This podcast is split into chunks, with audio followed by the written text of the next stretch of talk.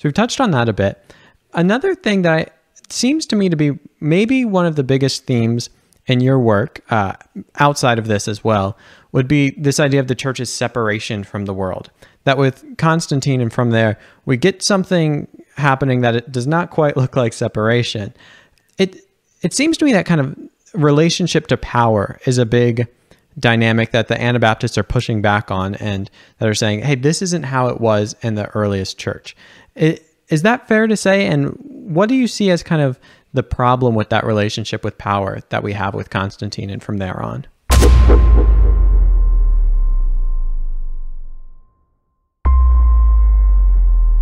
Well, today I am joined by David W. Bercot. David Bercot is an attorney, author, and international speaker. He has written various books and magazine articles about early Christianity and Christian discipleship. His best known works are Will the Real Heretics Please Stand Up, The Kingdom That Turned the World Upside Down, and The Dictionary of Early Christian Beliefs. David, thank you so much for being here today. I'm uh, honored that you asked me to be here. I'm looking forward to our talk. I'm really excited for it as well. I, you know, I failed to mention this as we were talking uh, prior to this, but I actually came across your work because one of uh, someone who watches my videos sent me your dictionary of early Christian beliefs and said, "You, you need this book. What's your address? Can I send it to you?" I was like, "Sure, I'll always take free books." And yeah. so it was it was a joy to do that. And then I've read some of your other work since then. But glad to have you here today. And I'd love to know just how did you get interested in studying church history? Okay, it all started, of course, I've always been a history buff. I mean, so I had read a lot of Christian history books uh, just in my walk as, as a Christian. But what got me specifically, I was on a radio, a Christian radio program, an interview, and um, it was about Jehovah's Witnesses. And the radio commentator made an interesting comment at the end. He said, uh, Now, this is a non denominational Christian radio program. We, we don't uh, try not to bash anybody. Of course, the interview was a little, you know, hard on Jehovah's Witnesses. I, I, doubt any of them were in the audience, but uh, he said, but the fact is, Jehovah's Witnesses have departed from the historic faith. And when I was driving home, I kept thinking about that the historic faith. Yeah, what is the historic faith? Because I had lots of theological questions myself. And uh, I thought, you know, I'd like to see for myself. I had, I guess, through college and just my own course in life, I had learned not to trust secondary sources. So I wanted to go to the primary sources. What did the Christians who lived right after the apostles, what did they believe? So I bought a set of the Ante-Nicene Fathers. I spent a year. Um, I did work part time as an attorney during that time and read, read, read in every bit of spare time I had, every evening, every weekend. And um, yeah, it was quite a journey. I was finding all sorts of things I did not expect to find. I mean, I'll tell you, my main question was on eternal security. I was attending a Bible church. That was part of our statement of faith. Once you're saved, you cannot lose your salvation. That did not seem to me to be what the Bible taught. Yet I didn't want to put my own views ahead of what might be the historic faith. So I thought, huh, if that is the historic faith, yeah, I'm, I want to submit to whatever the church has historically taught, but I want to see it for myself. So that was the main question on my mind. I had a few others. The Trinity, that was a doctrine I could never fully um, grasp. I mean, it's easy enough to say, yes, I believe in it, but wow, I had no way I could really explain it. I had never had anybody explain it to me in a way that made any sense. I was curious what they had to say on, on the Trinity. So it was more to answer my theological questions. I never dreamed it would lead to writing a book, uh, let alone many books, that it would change the whole course of my life, which it has. Uh, like I say, I just wanted to get some answers to some theological questions. So that's that's how it started. That's really interesting. And that really is such an amazing set, the the ante-Nicene Fathers. I've had several people come on the show who have similar stories of they wanted to get interested in church history and they picked up that multi-volume set. And I mean now it's easier than ever. People can read them online for free, which I'd always encourage people to do. But that's really neat to hear how you kind of went and said, you know, I wanna I wanna read the sources for myself. And that is something that's going to resonate with so many people who watch this channel. They most of them are church history nerds. I mean that in the most loving way and I identify with that with that myself. But something that's happened for a lot of them is a lot of them were maybe out of a Bible church, evangelical, uh, I'd say largely, most of them. And then they found this famous dictum of uh, John Henry Newman to kind of prove true for them that to be deep in history is to cease to be Protestant. And they ended up journeying along to become Catholic, Orthodox, or maybe some in like a high Anglican or Lutheran setting. But for many people, it, it radically changed their faith in that way. Did you ever consider traveling down the, the road to Rome or to Constantinople? Or did, did that ever come across your mind? Oh, definitely. I, I, think, like you say, everybody who reads the Ante-Nicene Fathers probably, yeah, it crosses their mind. And it did radically, totally radically change my spiritual landscape, but in a different direction than that. Now, see, this is, it's, I guess it's what you focus on when you read the Ante-Nicene Fathers. Of course, I was looking for answers to theological questions. I got the answers on eternal security and the Trinity. The Trinity was uh, eternal security. It's what I had thought, so that that was reassuring.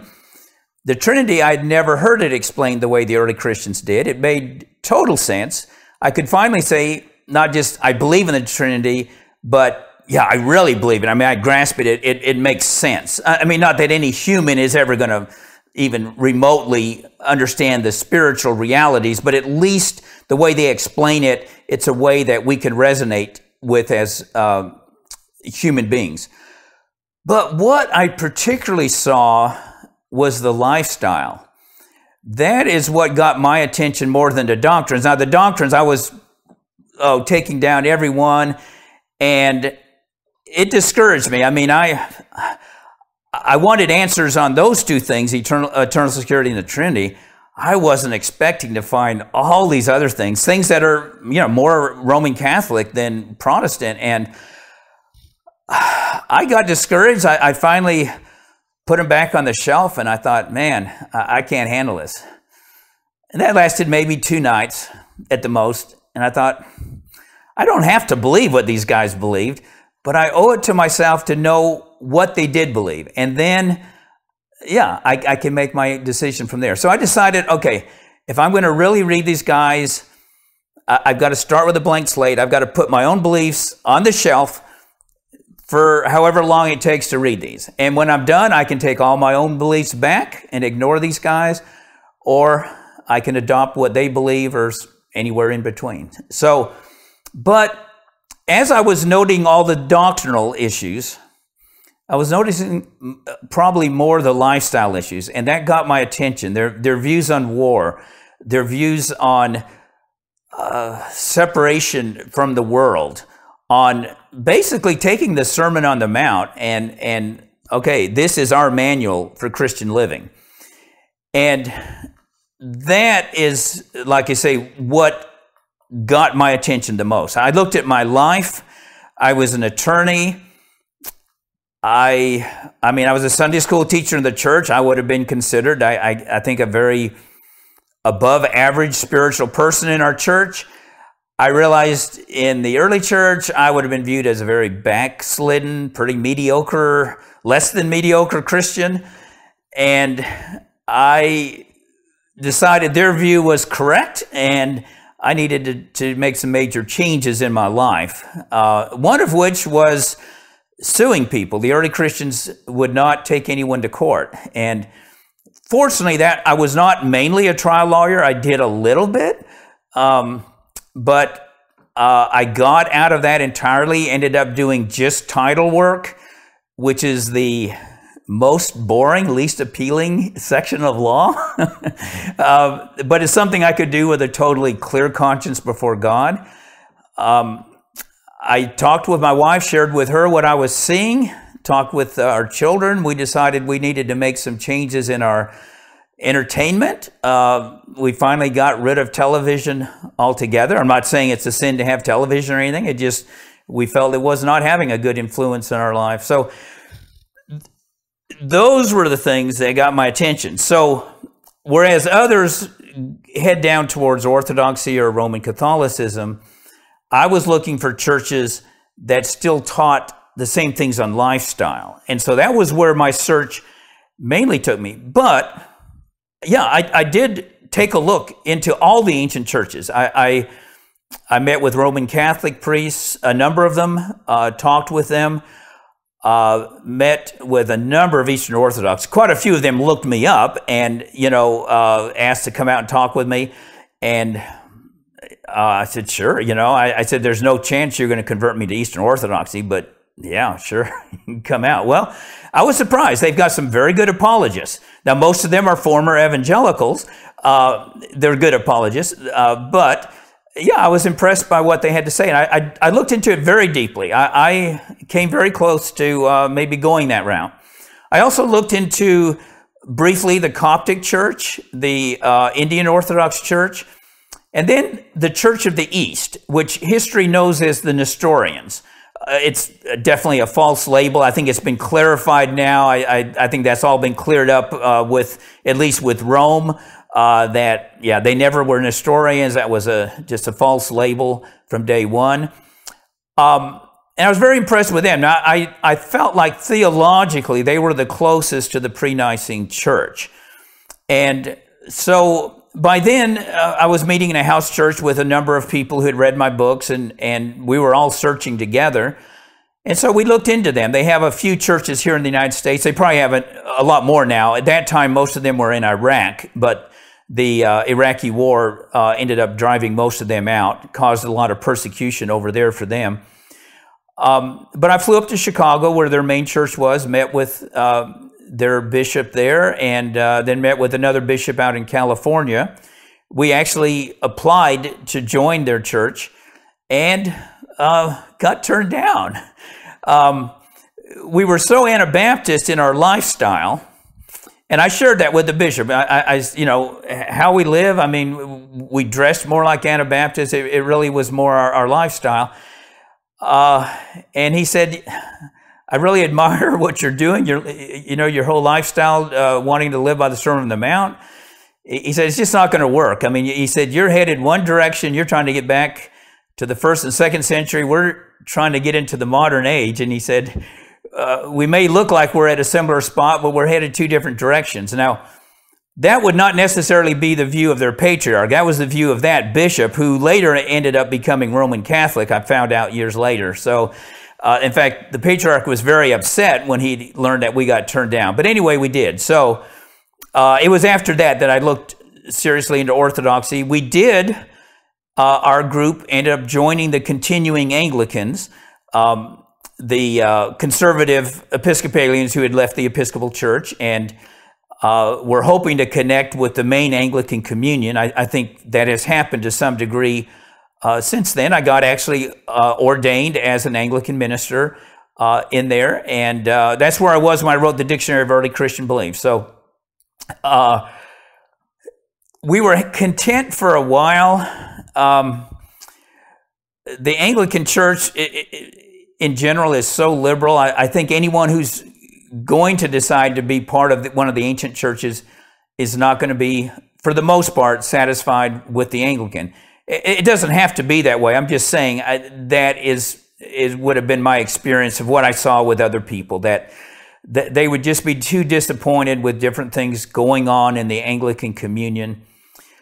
So uh, we eventually left that, and uh, I continued my journey. And uh, I guess my conviction is lifestyle trumps theology, and I would rather be in a church that supports the lifestyle, teaches a lifestyle that I believe a Christian should live, and um, and would not forbid me to hold on to my own theological beliefs. That would not, you know, say you cannot believe this or that. Just that this is not what we teach as a church. So I was able to find that within the uh, Anabaptist world. And uh, so that's where I've been the last 17 years. And, and uh, it's ended up being a fairly good fit. That's really interesting. And there's a couple things I want to dive into here to follow up with that. And this is skipping down a bit on the outline I gave you. But for those that aren't familiar, and it might be more people than I think because Anabaptists aren't a super well known group in a lot of places. Could you just clarify, like, what does it mean to be an Anabaptist? Yeah, that's uh, probably the best illustration of the point you're saying. I, w- I was in France, it's about 10 years ago. I was speaking at a conference there and we were doing a little sightseeing, and, and we were in uh, the city of Tours, and this my wife wears a, a head covering, and uh, my daughter and another friend were there. I mean, you know, we looked very Mennonite, and she she saw she came up and. Which was nice. Most French people are not particularly friendly, had been my experience anyway. Uh, so it was nice to have someone come up and talk. And she knew just a little English, but she was pointing to the dress and all that. And I said, Oh, we're Anabaptist. She like, yeah. I said, Mennonite. You know, the same thing. I said, Amish. Oh, Amish. And, you know, of course, we're not exactly Amish, but yeah, everybody has heard of the Amish. So, yeah, they would be one um, part, one segment of the Anabaptist movement. It's sometimes called the Radical Reformation when it started. Anabaptist just means rebaptizer. It was the name their enemies gave them because they believed in believers' baptism. And so they didn't accept infant baptism. And so they were persecuted not only by the Roman Catholics, but equally as much by the Lutherans, by Calvin, by Zwingli, uh, put to death by all, all three of those, the reformers and, and uh, their followers. So, yeah, they lived in persecution until they finally came to America. And most of them ended up moving to uh, the United States to escape persecution because, yeah, it continued all the way into the 1700s. They weren't being put to death at that point by, at least by the Protestants, but they were still being jailed and, and things like that. So they, William Penn invited them to settle in Pennsylvania. So uh, that's why there's so many Amish in Lancaster County, Pennsylvania. So th- yeah, those are the Anabaptists, but uh, baptism even though that was the flashpoint, that really wasn't the, it was only one facet of what they stood for. Now it's interesting, just yesterday in our Sunday school class, we were going over the Schleitheim Confession, which was one of their earliest statements of faith. There's no theology in it at all. What bound them together was not a point of your view of salvation or this or that. It was seven points. The first three deal with the church. What is the church? Um, and it's a called out people, you know, who have been baptized as believers. Uh, that communion is for those who are walking a separated life with Christ. Uh, where in the state churches, it was everybody in the in the whole nation was a member of the church. And then the third one was on church discipline that they would rebuke somebody or put them out of fellowship if if they were violating Christ's teachings. And then the, the last four were on lifestyle, on separation from the world, on what is called the two kingdoms. That, that was a term Luther gave to it. Uh, in the Anabaptist world, the doctrine of the two kingdoms means there's a kingdom of God that citizens are, are I mean, Christians are citizens of, and we're separate and distinct from the kingdoms of this world. We, we can't mix the two kingdoms. And so the Anabaptists, like anyone who's read the pre-Nicene Christians will see the same thing that they uh, would not serve as magistrates, they did not go to war, uh, they would not swear oaths, and so the Anabaptists took all of those same positions. So they weren't reading the early Christians; they were just reading it from the Bible. That's that's what was exciting to me is that they didn't come to these convictions from reading the early church; they came to it from reading the Bible, and so. It was like, okay, this is very exciting because um, yeah, I, I want to follow what Jesus taught, not so much follow what the early Christians said. But to me, the, the early Christians are the best commentary we have on Scripture. I do read the Scripture through their eyes, uh, uh unless there's just no way to be able to uh, coincide it with Scripture. And I can't think of anything in the pre-Nicene Church that was dogma that that does not fit Scripture. So anyway. That's really interesting. I want to dig in here a little more and talk about because when I was reading Will the Real Heretics Please Stand Up, this seemed to be a big theme and it's come out several times in this conversation already. That is the relationship between theology and lifestyle. How was it that you began to kind of pull these things? Well, that might not be a fair way of putting it, but when you were going through this process, at some point you said you kind of saw that lifestyle was more important to you than theology. Could you explain a bit more how you came to that conclusion? It may have been part of my spirituality before. Uh, you know, I'm not sure on that question. I certainly saw lifestyle as being equally important. I'll, I'll put it that way. It was looking at the early Christian statement of faith. I mean, it's just the Apostles' Creed that virtually everybody who uses the name Christian you know, agrees with that. I mean, there's a few who, who don't, but I mean, it's like that is all the theology you had to believe to be a, a member in good standing of the early church. Now, they had a lot of teachings beyond that, um, which I've focused a whole lot of my life on. I mean, I do enjoy theology. I, I mean, it's, it's something I can get very excited about. But yeah, I mean, I think reading the apologists, when they were explaining what Christianity was to the Romans, yeah, there's a little bit theology on you know who Jesus is and, and that sort of thing, but they mainly talk about how they lived. And that got my attention reading apologist after apologist after apologist. They're all saying the, the uh, basically the same thing. So that's what got, got my attention on the lifestyle. And the fact that there were the only theological dispute I can think of, and someone else may uh, refresh my memory, I may be wrong on this, was on the doctrine known as Sabellianism. I mean, it goes by a lot of names uh, uh, modalism, dynamic modalism, uh, etc. But the idea that the Son and the Father are one and the same person. Uh, it's a misunderstanding of the Trinity. And that, but there wasn't any worldwide council on it, but there were local councils that condemned that as, as being erroneous that's about it. I mean, the other councils dealt with with church issues on you know rebaptizing if you came over from the heretics, uh, some things like that.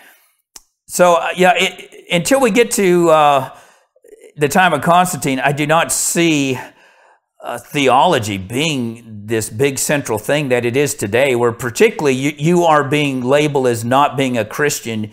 Um, you're outside the church because you don't hold to this particular dogma. I don't see very much of that. Now, again, I'm not saying that from a liberal perspective. I'm, uh, anyone who has read very many of my books knows that I am pretty, uh, yeah, I'm very far from liberal. I mean, I would hold to a, a very, you know, go by what the scriptures say and uh, on matters of, of theology. And like I say, the Apostles' Creed, those were matters that were not uh, um, debatable. I mean, yeah, that was set and, and, and fixed. This is what we believe. But how much the average early Christian could explain beyond the Apostles' Creed, I, I don't know. You know, they, they were not a highly educated group of people for the most part, but they had highly educated people among them. Yes, that is a really interesting dynamic. And I was having a conversation with a friend the other day who was looking at a church history and was expressing just kind of the struggle in it. In his reading, it seemed as though the history of the church was drawing, you know, narrower and narrower circles around who's in and who's out as far as all the controversies that come up. And he was expressing yes. the same thing of at the beginning, it didn't seem like there was, I mean, and he wasn't trying to be liberal in this either, but just like this seems to get defined more and more narrowly. And we're going to yeah. talk a bit about what I think in the book, I forget if it's like the decline or what what adjective you use for it, but essentially, you know, it seems like all Christians have at least some idea of the early church being this thing that we want to uh, we want to model ourselves off of. We we look to the early church, whether that's just the church in Acts or a little longer. But where people seem to differ is how long it took for things to go wrong. Some might say things never went wrong. The church has just been getting better and better. It's just like it's like a fine wine getting better with age. And others would say not quite. It was doing well and then some things happened. In reading some of your work, it seems like one of the pivot points that you point out is the conversion of Constantine. Is that fair to say? And if so, what do you see as kind of some of the main changes happening with this uh, conversion of Constantine? And, and of course, that is another reason why I didn't end up going Orthodox or Roman Catholic or or those. The Orthodox they view Constantine as a saint, and certainly the Roman Catholic Church. I mean, it is built on what happened with Constantine and, and afterwards. Um, now, Constantine as a person, I mean, I would say he was well meaning. He was trying to help the church. Um, he got baptized on his deathbed, so I think he himself sensed he was not living the life that a Christian should live. But, um, you know, after I read the pre Nicene church, the ante Nicene fathers, uh, the question in my mind was what happened? If this is what the way things were, and this seems pretty good to me. What happened? Why don't we see that anywhere today? So I got the next two sets, the, the Nicene, post Nicene Father, and I started reading all those guys to see what was going on. And I was reading the church histories of uh, Eusebius and particularly uh, Sozomen, uh, Socrates, um, Jerome, the things that happened after Constantine. And, and I don't think anyone can read those church histories uh, unless their eyes are just closed and not see that there has been a radical change in Christianity, not so much in theology in, in, the fourth century. I mean, there's a little bit of change, but but there's not a radical change in theology. But in what constitutes a Christian, I mean, it's it's shameful. I mean, it's like, and these historians don't seem to be that embarrassed by it. But I mean, I, I think I related in the Heretics book that one of the emperors wanted to install a Arian bishop. And by that date, it's hard to know. Uh, people were being labeled as Arian who certainly were not true Arians. Uh, they maybe did not want to accept the Nicene Creed, the word homoousian, but regardless, even let's say the guy was a straight out Arian. Uh, so he brings him to Constantinople to install him, and a mob surrounds the guy's house that night it sets it on fire. And then when he comes out, you know, reeling from the smoke, they grab him, drag him through the streets, and then beat him to death. You know, it's like, um, and, the historian just says, uh, this is a Christian historian. When I mentioned Socrates, I'm not talking about the uh, uh, philosopher. He, there's also a church historian by that name. I'm sure you know. Some of your listeners may not be aware. Um, and yeah, he doesn't seem to be that appalled by it. He says, yeah, this kind of thing tends to happen in those situations. And it's like, this is horrible. I mean, and there's just lots of instances of, of that, just mobs of monks that, that, you know, kill people, uh, either over church politics, over clashes with people in the world. And it's like, okay, yeah, this is not the kind of church I read about in the first three centuries. It's not the kind of church I read about in Acts and, and in the, uh, the New Testament. So, yeah, that is why, yeah, I came to the conclusion okay, this is a major, the major turning point in Christianity. Now, that doesn't mean that there's no real Christians after that. I, I've never felt that way. Just, uh, yeah, the church took a major left detour that it never repented from uh, until you get, you know, finally groups like the Anabaptists, the Waldensians who just break away from the institutional church and, and do something different. But um, yeah, the, the, the ancient churches have generally, yeah, held to all of that. Yeah, that's great and fine and, and, and, and good. So, yeah, that's my reason for feeling that way. Then, of course, after that, the Council of Nicaea, I was very bothered when afterwards, I have no problem with the Nicene Creed. It, it, I think is a very accurate summary of what Christians believed before Nicaea. They wouldn't have been that dogmatic. They would have never insisted that you have to use the word homoousian, a, a word that's not in the Bible. That bothered me that now orthodoxy turns on a word that's not even in Scripture. Now, I think the word is very valid. I, I have no issue with that word at all if you're just using it as a description of the Father and the Son. But yeah, the minute we say orthodoxy turns on something that's not even in Scripture, we've taken a major step. And then they started saying that the creed was inspired of God. that really bothered me. Okay, so now we have another source of authority beyond uh, the scriptures. And if the early Christians had been saying that from the beginning, yes, the church has authority to amend what was handed down, then yeah, that would have made sense. But they were saying the opposite that no, we can accept nothing new as doctrine other than what was handed down by the apostles. So, yeah, things have, have now really changed, not only in the way Christians lived, but in what they were seeing as the source of authority. And then you keep having more creeds and more councils, and more things keep getting added. Um, they're not necessarily heretical or unorthodox, but they certainly try to explain the incarnation well beyond what the early Christians would have ever required anyone to believe. I, I mean, they don't contradict the early Christians, but oh, the early Christians would have never said, you've got to define the incarnation exactly like this, or you're not even a Christian. That that's what things turn on. Um, and then you start getting into you have to venerate icons. You have to refer to Mary as Theotokos or Mother of God or God bearer, however you want to find it. Yeah, I just see, okay, things have really, really changed. So, yeah, that's where I decided I want to look. Did somehow the pre Nicene church continue on underground somehow? And um, I read a little bit you know, I, I read well into the Middle Ages, but then I stopped and I jumped to the Reformation to say, okay, did Luther and Calvin, did some of these guys, Zwingli maybe, bring everything back to the way it started? And when I read them, I saw, well, no, this is, they kind of returned to Augustine, not, not to the pre Nicene church.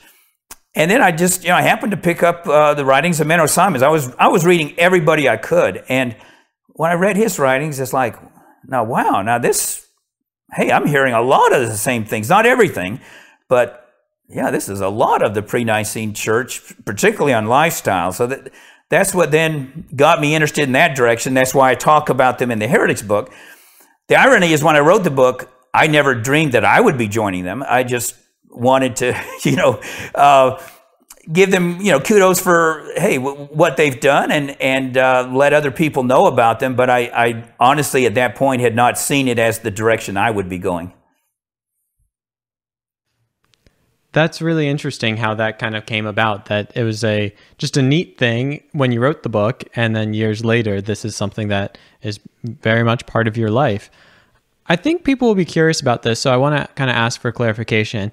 And you mentioned that you certainly think there were Christians in this period, but between Nicaea, which is like 325, and Menno Simons, like early 1500s, um, we've got like 1200 years.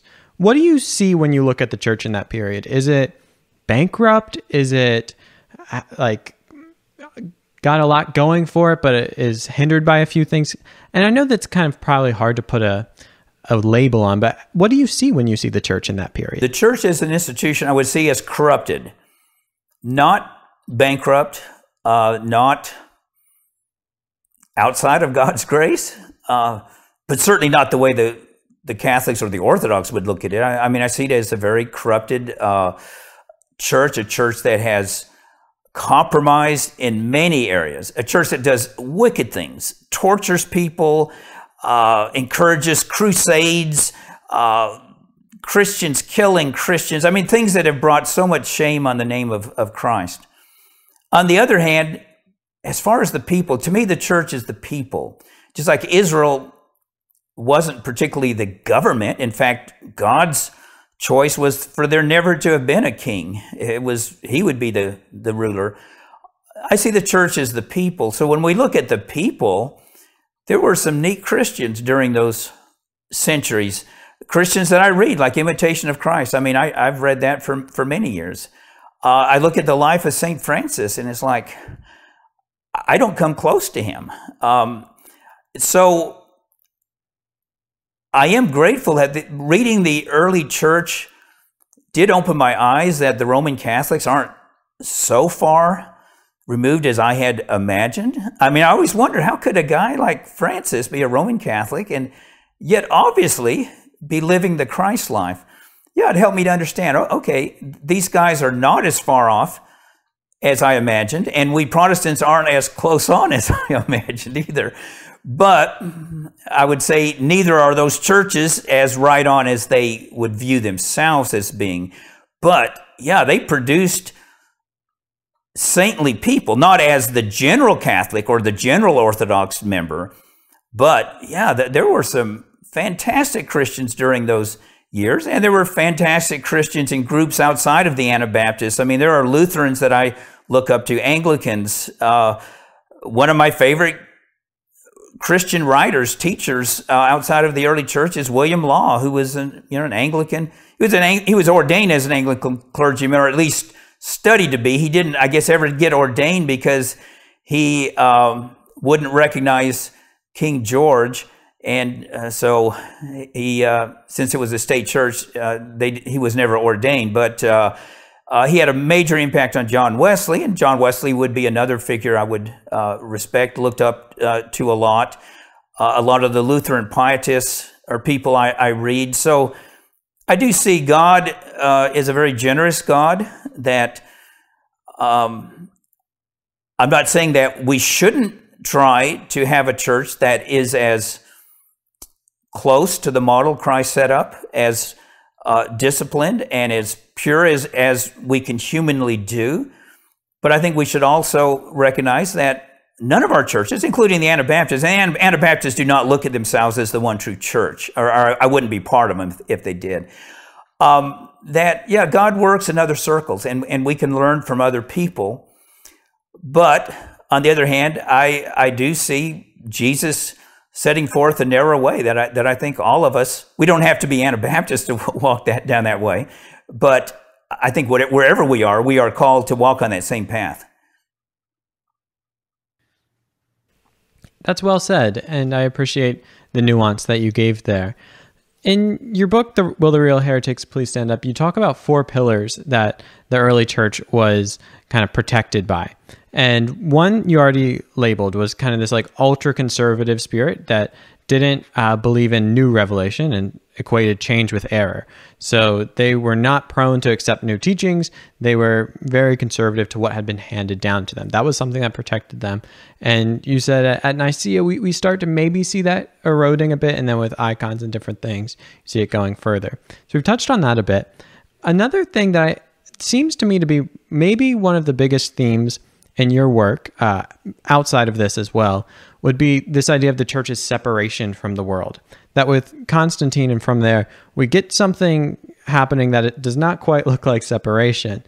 It it seems to me that kind of relationship to power is a big dynamic that the Anabaptists are pushing back on and that are saying, hey, this isn't how it was in the earliest church. It, is that fair to say? And what do you see as kind of the problem with that relationship with power that we have with Constantine and from there on? You know, if you want to be friends of the world, uh, you know, you make yourself enemies with with God, not because you necessarily want to. It is. It, it would on paper, yeah, it would seem nice if if let's Christianize the world. Let's the Roman emperor wants to be a Christian, and Constantine brought about some very good things. I mean, they outlawed abortion. They outlawed prostitution. They outlawed the gladiator games. I mean, they they uh, just to name a few things. I mean, and then later emperors, yeah, there were a lot of good godly laws that were enacted. So it's not like Christians had no impact on the world. The problem was the impact the world had on on the church. Once once um, it became a state church, but even before then, once Constantine endorsed Christianity, then if you wanted to climb the political ladder, the the way to do that was to become a Christian. And so you have all kinds of people flocking into the church that uh, seem to be unregenerated. They certainly don't live a re- regenerated life.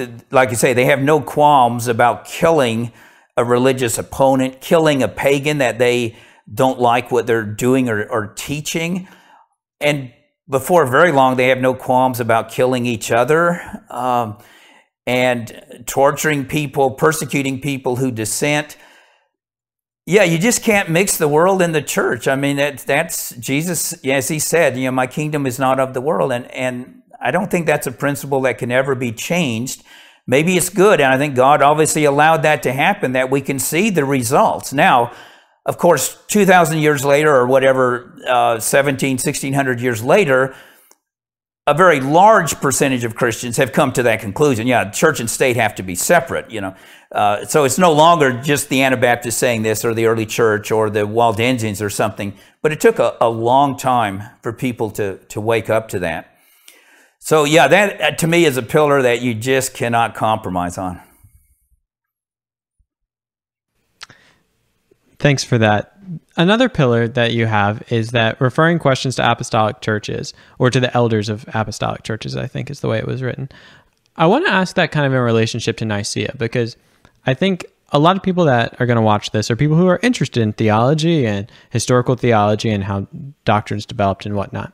And so when you get to Nicaea, you've got this controversy over uh, the the deity of Christ or his relation, the, the Trinity. Um, is he homoousion? Is he you know of one substance with God, or kind of of like substance, or these different questions? And there's lots of controversy going around at that point. and you you know in your book that kind of bringing together the whole church and making this authoritative uh, claim for like an inspired teaching on the matter was hurtful, and we, we've talked about that a bit.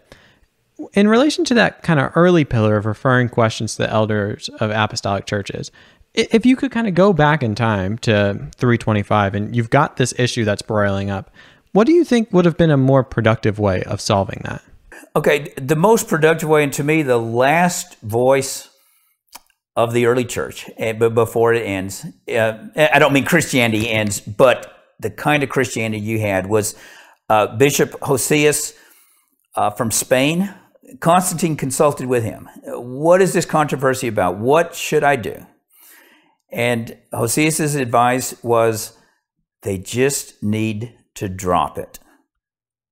Quit arguing about it, just drop it. Now, if you said that in the year 150, that would have been eminently doable. Christians would have said, "Okay, yeah, that's yeah, that's that's there's things we don't understand. Yeah, we don't need to explore there." And uh, he sent Hosius there to talk to uh, Alexander, the bishop of Alexandria, and said that very thing.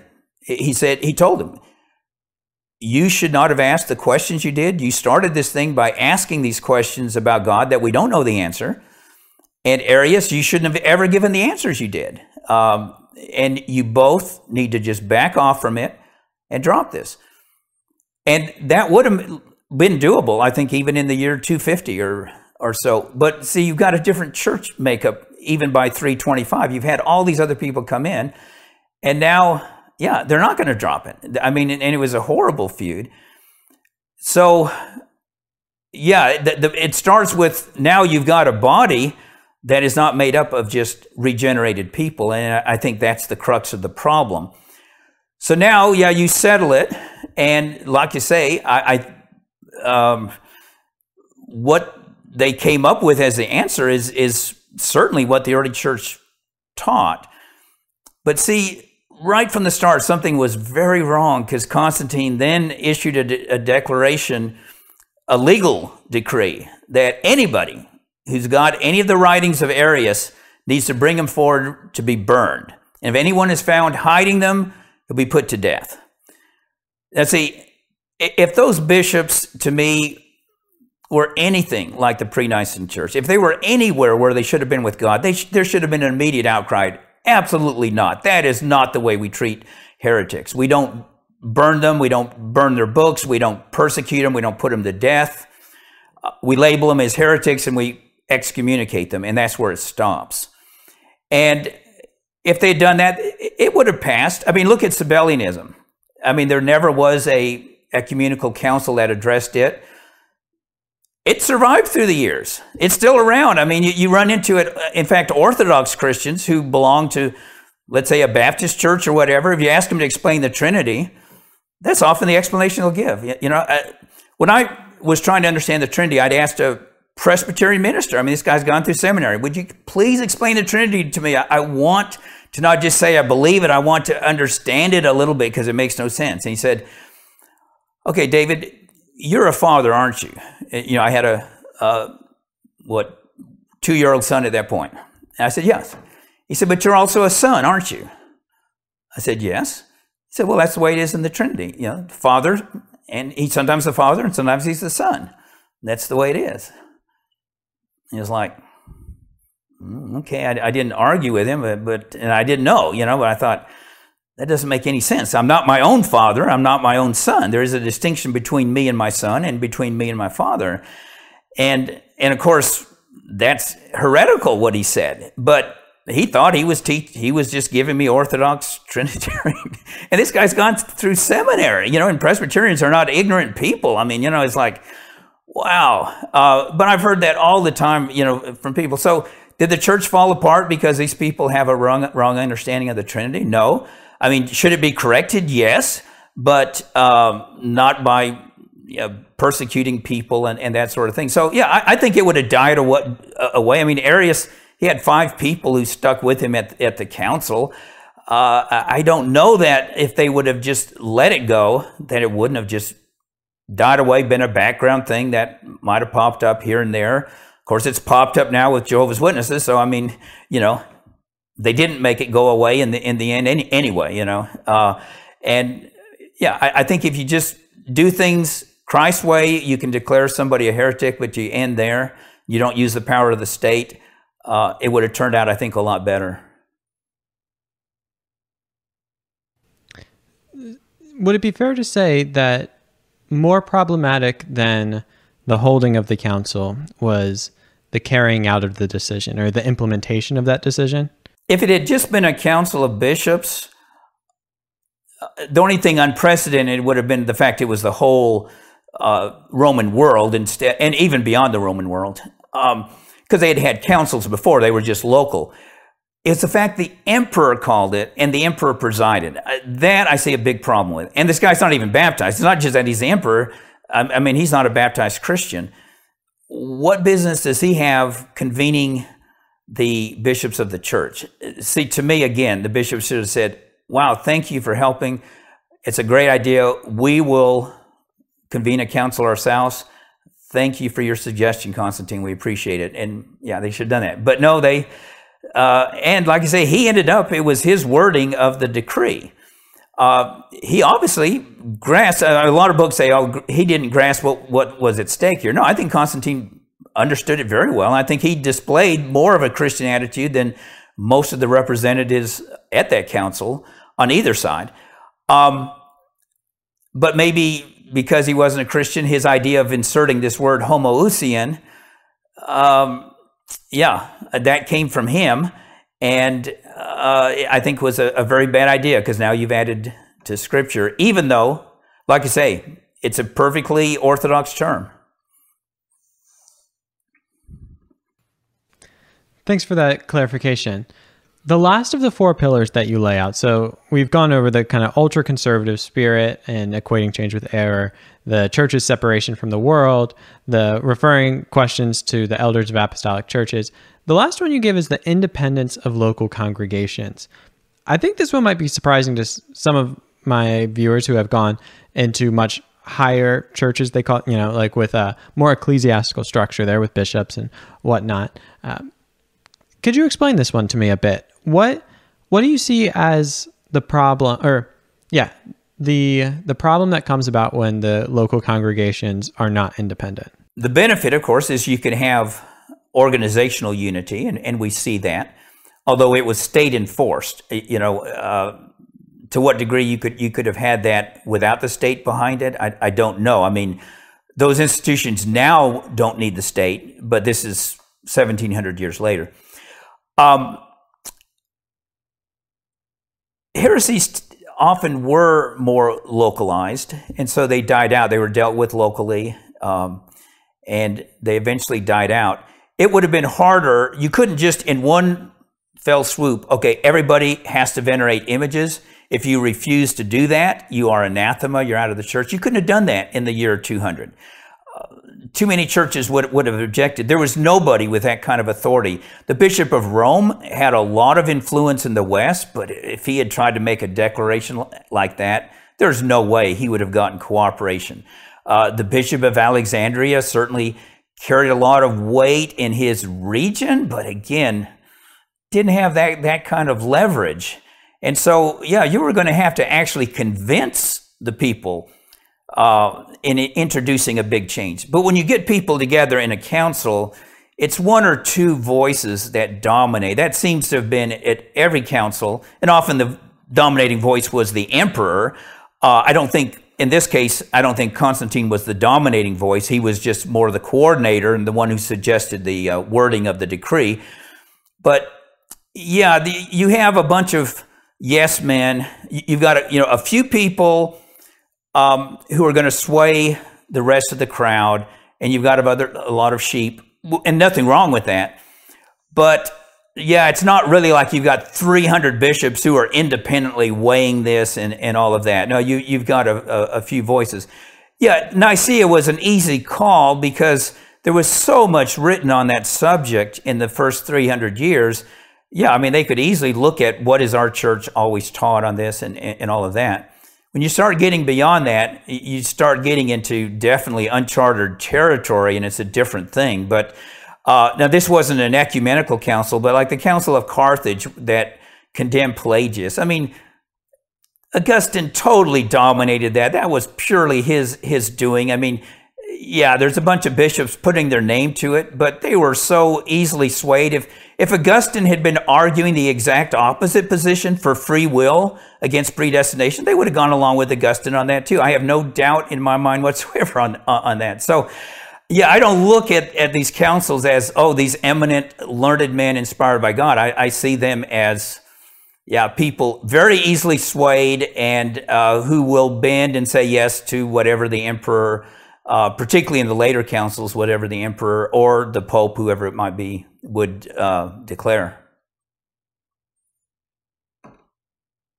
That does get into some really interesting points about just group dynamics and group psychology of when you have a really domineering voice at something, you tend to be able to sway people. And certainly there were many charismatic people throughout the, oh, in the terms of like charisma leadership, um, throughout the history of the church, and especially when you supplant that with power as well, like someone from the emperor, there, there's certain benefits of going along with the the more popular decision in that case.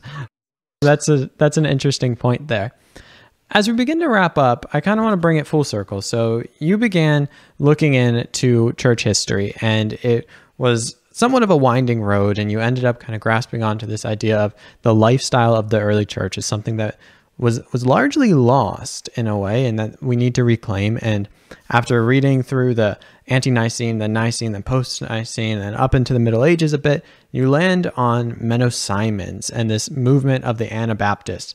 And there you begin to see they're doing something right. I think many people that are going to watch this are on a similar journey of trying to figure out what what is the historic church and how, how can I be faithful to like the, the earliest vision of what Christianity was meant to be? How how can we reclaim that? If you were speaking to them, what would you say to them that the Anabaptists got right that they should really consider adopting into their life? Yeah, I would say look at the teachings of Jesus. Make the Sermon on the Mount uh, the central uh, piece of, of of the Bible, of Christianity. And that's on Judgment Day. I mean, Jesus tells us what he's going to look at. Um, and of course, his criteria, you're going to find people in every kind of denomination who, who have excelled in those, in those areas. Uh, the things he mentions in Matthew 25. But, you know, the things he mentions in Matthew 5, Matthew 6, Matthew 7, a lot of churches, including the ancient churches, I mean, have just thrown out the window totally.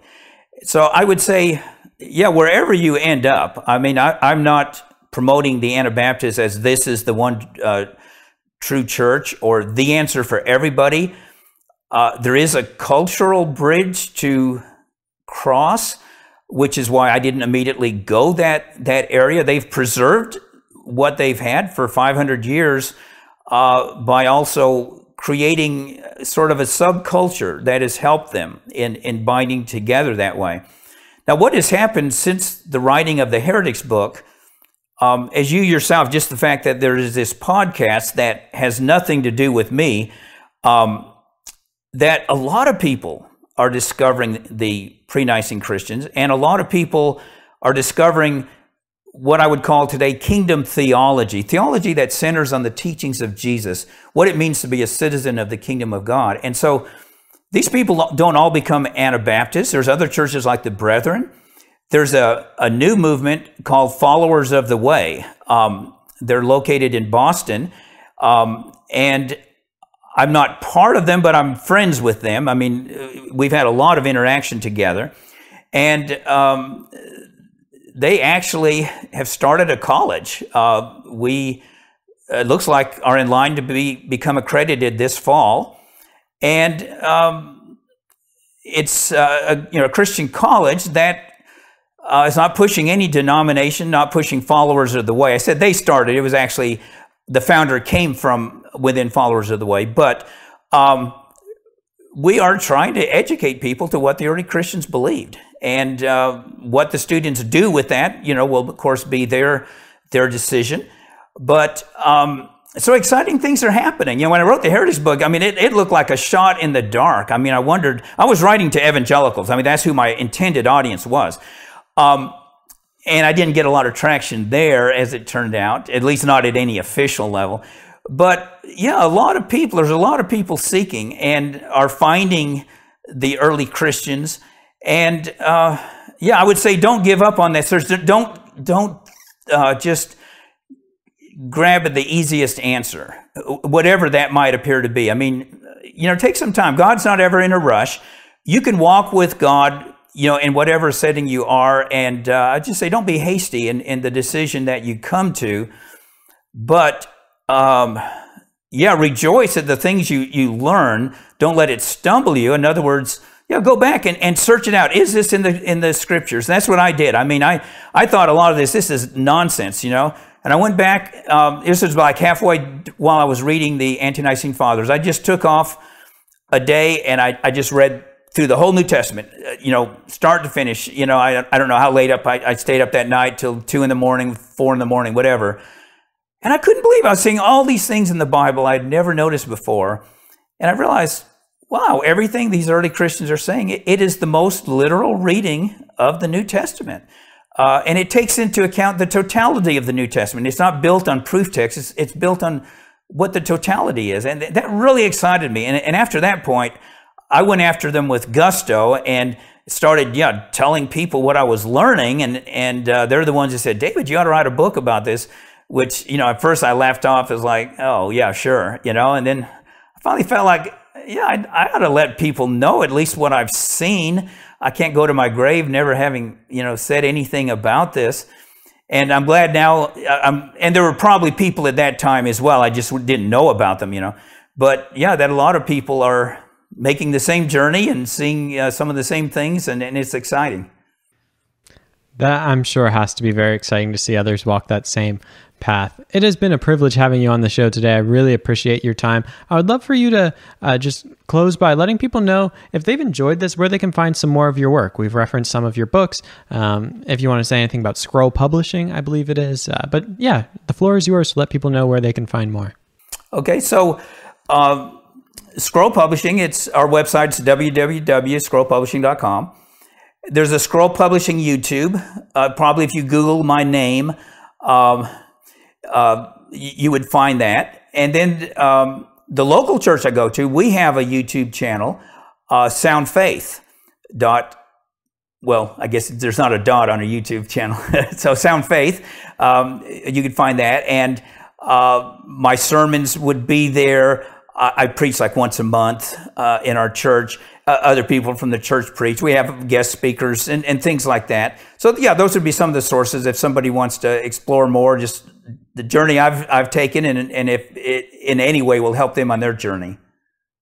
Well, I want to thank you again for your time. And I thank, thank all of you who watch this sometime in the future, whenever it is you're watching this. I don't take your time lightly. And I'll close as I always do by saying, until next time, be on the lookout for more videos. But most importantly, go out and love God and love others because truly, above all else, that will change the world. God bless.